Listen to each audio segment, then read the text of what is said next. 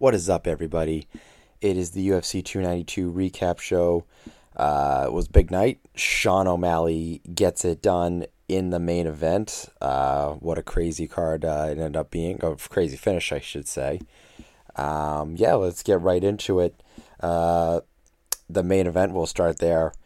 Um, kind of went down just how I thought it was going to go. Um, I thought that uh, it was going to be very slow at the start. Um, and I thought whoever made the first mistake um, was going to be the one that would end up paying. And uh, boy, did it ever go that way. Um, Aljo makes a bit of a mistake uh, being too aggressive at the start of the second round and uh, walked right into a right hand counter by uh, uh Sean O'Malley uh, that put put him put put the champ away and uh, gave O'Malley the crown at 135. Um, I would say that Aljo definitely never looked um, comfortable standing with O'Malley in that whole fight. Um, that whole first round, he looked very uh, unsure of uh, O'Malley's movements. Looked like he didn't want to commit. Um, O'Malley looked like he was sticking to his game plan a lot better than uh, Aljo did, um, which is interesting because uh, you know the whole read on O'Malley all week was you know we were going to figure out that you know he was going to get exposed, this, that, the other, and I kind of thought that was all nonsense to, be, to begin with. Uh, O'Malley, uh, you know, had shown before that he was at least a legit top contender um, at 135 between the Munhoz fight and the uh, Yan fight in particular. Um, so uh, this whole idea that O'Malley was, you know, not fit to be challenging for the belt was always just kind of a little ridiculous. Um, so I I it sounds like Aljo underestimated O'Malley. Um, if you listen to his post fight interview and his post fight press conference, um, he definitely sounded as if he didn't take O'Malley seriously as a challenger. And, you know, I, I think it showed in the fight. I think he was not prepared uh, for O'Malley's movement, for O'Malley's feints. Um, he was not, he definitely thought that O'Malley probably would have been feeling the moment, and he wasn't. Um, and in the end, it was it was a big strike that puts O'Malley uh, puts Aljo away um, early on in the second. Um, a little bit of a funky stoppage. Um, I didn't have an issue with it, though. I do know some people were crying out early stoppage on the on the uh, interwebs. Um, I thought it was a weird stoppage in that Goddard could have, Marc Goddard, the referee, could have stopped it um, at a few points in time before he did. Um, he Aljo didn't exactly face plant, but whenever you see a guy go fall forward like that, you're almost inclined to say stop. But you know he he didn't fully face plant. He rolls onto his back, and then he was eating some hammer fists. I thought he could have got. I thought he could have stopped it there, and then uh, he also, when he was using his guard to defend himself, um, he ate a big right hand by O'Malley that uh, kind of pinned his head back to the to the mat.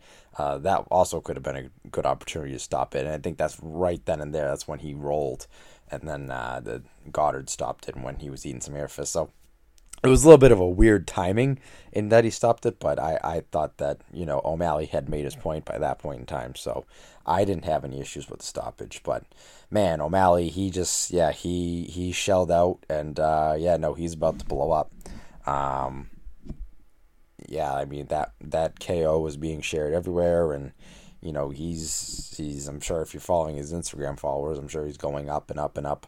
Um, yeah, I don't know if it's this is a McGregor esque, you know, sort of rise. I mean, it's not it's not that much buzz, but it's it's a lot of buzz, and you know, he's I would say he's probably the next superstar um, that the UFC will have to market.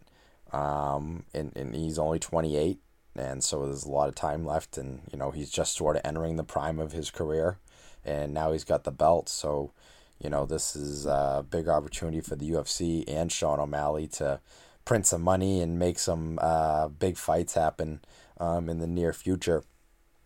Um, but yeah, I mean, he looked great. Um, like I said, I wasn't really shocked by it though. I mean, it sound it seemed it's it does when you watch it over and over again as I was watching it yesterday. I gotta say, it felt like the alternate ending to a movie, and uh, like it, it it just seemed like uh, he wasn't supposed to become the uh, bantamweight champion, but here we are, and uh, yeah, he he knocks out Aljo, who I mean, much respect to Aljo, but I never thought of him as this unbeatable force, and I'll get into this with uh, you know talking about you know greatest of all time and all that jazz, but you know I never thought he was this unbeatable force that you know was destined to just beat everyone at 135 and then move up to 145 and test himself. There seems to be a lot of um, whenever a champion defends the title a few times, um, I feel like these days we we want to like give someone the label of being the greatest of all time at that weight class or even just pound for pound in general. And you know, you look at guys like GSP and Silva and Demetrious Johnson and John Jones and how many times they defended the belt and I think that first of all, I think that the contender pool is much better now than it was when those guys were defending the belts in pretty much all those weight classes. And I, I just it's it's tough to see guys defending a belt, you know, eight, nine, ten times these days. Like that's a real like that almost seems like a pipe dream at this point. Um, just for a multitude of reasons. You know, you got a you got a lot of good contenders, so it's very unlikely that you're going to be. I mean, winning eight fights in a row in the UFC is ridiculous. let Alone eight title fight, well, technically nine if you count winning the belt. Um, and then you also have you know the money aspect. These guys aren't fighting as much as they used to, and you know. It, it, there's just a lot that goes into it. The only guys that I see right now that could go on that I see, no one's beating them at that weight class. You know, in the foreseeable future, I would say is uh, Volkanovski and Adesanya. And other than that, um, everyone else is sort of, you know, I could see them losing to you name it. Um, you know, it's always the last guy you expect is, is going to be the one that dethrones these guys. And, you know, between the three guys that Aljo had defended the belt against, he defends it against Petr Yan and TJ Dillashaw and Henry Cejudo. O'Malley's the one that has the least grappling regiment at least you know that we've seen. No one's really tested his grappling in the UFC because no one can really get past those strikes.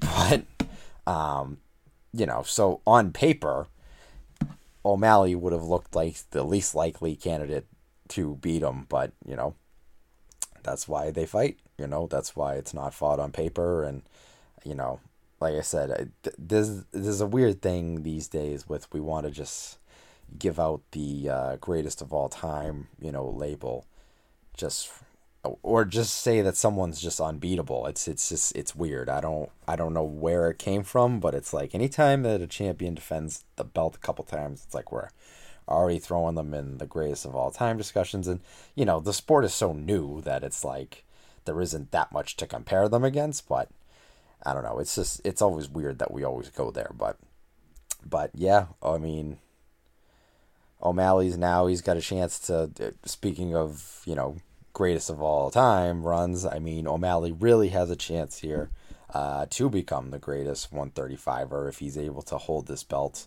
um, for a long time. And I mean at 28, who's to say he can't? Um, but as I as I was just digressing, who's to say he's going to successfully defend the title in his next fight?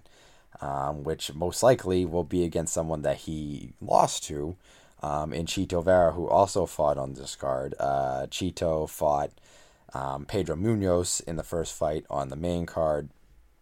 And I gave out the pick uh, on Friday that I had Munhoz, and I thought that Munhoz was going to be the more aggressive guy. And I mean, I think I pretty much had a good read on it. Um, I guess I didn't expect uh, Chito to be so accurate with his strikes. Um, I I always sort of thought it was going to be a close fight, and um, it was. The 30 27s on the scorecard were a little bit uh, disappointing to hear because uh, I don't see where Chito won the second round. I will have to rewatch the fight in the near future, but live, I felt like the first round was really close. I felt like the first round you could have judged it either way. It was sort of do you favor Chito's efficiency, which I usually do, so I will say that probably I would have given that round to, to Marlon Vera. Uh, or do you or do you value aggression, which is what Munhoz had. Munhoz was putting out twice twice the output, but they were both landing at the same clip. The second round was definitely Munhoz's round. Munhoz was being the more aggressive guy, and uh, the statistics really, again, they were sort of even. But I I really want to rewatch that second round because I don't really see how the strikes were all that even um, in that second round because it, it felt like Munhoz was the one that was landing cleaner and uh, he was he was being the more aggressive fighter. I, I, I really thought he won that second round, and then the third round was clearly was clearly Chito's. Um, a little surprise. Little surprise. Little surprise. Sorry, I had an issue there. Um, yeah, again, uh, Munhoz I thought won the second round. Um, I thought Chito won the third round, and I thought the first round was up in the air. Um, but nevertheless, I mean, I didn't mind the judge's decision. Um, and, you know, unfortunately, I do feel like uh, Corey Sandhagen's going to end up getting screwed here, and uh, Merab as well. Uh, Philly, I feel like uh, they're both going to get screwed out of a title shot, and uh, Chito Vera is going to get the title shot. Um, I think that uh, the UFC knows where the money is. They know that Marlon's a little bit sort of a draw. Um, he did beat O'Malley before in the past, a little bit of a janky, fluky win. You know, if you want to call it that. And, you know, so there's history there between the two. And, you know, now Chito's coming off a win. So it seems like it's set up perfectly for the two to meet um, at the end of the year or at early next year. Um, so there's that. I will say uh, Pedro is uh, he always seems to be in that sort of fight, and he never seems to get the decision. Um, he's been in a lot of those fights with those guys, and he never seems to come out on top. Um, but yeah, no, it was a good showing by him. Um, Zhang Weili in the co-main event, uh, she dominates over Amanda Lemos, who was you know, game, as I would say. Um, I picked uh, Zhang by submission. Um, she took her back a few times, of course, didn't submit her. Uh, but, you know, it is what it is. Um, Zhang's another one, though, that, you know, everyone's going to say, well, who's going to beat this girl? And it's like, well, you know, there is Tatiana Suarez coming up. Uh, and uh, who else just beat? Uh, oh, yeah, Yan Xiaonan. Um, they both just came off wins over Jessica Andrade. Uh, I could see either one of them getting a title shot. Um, but yeah, she put on a hell of a performance. I believe it was the most, uh, the biggest striking difference between uh, two women uh, in any UFC fight um, in history. So there's that. And then we also had uh, Chris Weidman um, returned. Uh, and again, another pick on this pod's behalf. I picked uh, Chris Weidman. Didn't look didn't look great. Um, he did show some spirit though. He fought himself back into that fight against Brad Tavares at a couple points in time. But man, Brad's takedown defense was uh, really good. I wasn't expecting that. Um, and I, I, Chris did just look like a uh, a, a, a 39 year old that had hadn't fought in two years, um, for sure, for sure he did. And uh, Ian Garry, Ian Garry shells out on the uh, in the featured bout on the main card. Uh, he was third on the main card. Um, puts a whooping on Neil Magny. Um, that was no one really does that to Neil Magny, and I mean I thought he was going to outclass him uh, in the striking department, but not to that extent. Uh, that was really impressive. Um, again, I'm I'm high on Ian Garry. I've always thought that he'll be, you know, up there as a contender at 170. I think he will at some point challenge for the belt. Um, like I said, will he be the champion? I don't know, but I will say that he's he's gonna probably you know make his mark and get there. So big night for the UFC in that regard. They have pretty much two.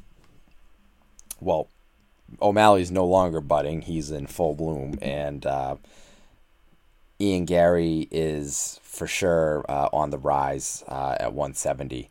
So, you know, that's two big names that the UFC can promote in the future, um, and uh, that they're the next, you know, they're this next wave of superstars really that you you know you look at and you say, well, this guy is uh, you know printing money um, for the UFC. So, well, that's all that I have uh, for this pod. Uh, sorry, I had a little bit of a technical issue, and honestly, I'm not even sure if this section recorded. But uh, thank you for guys for listening, and uh, see you see you later.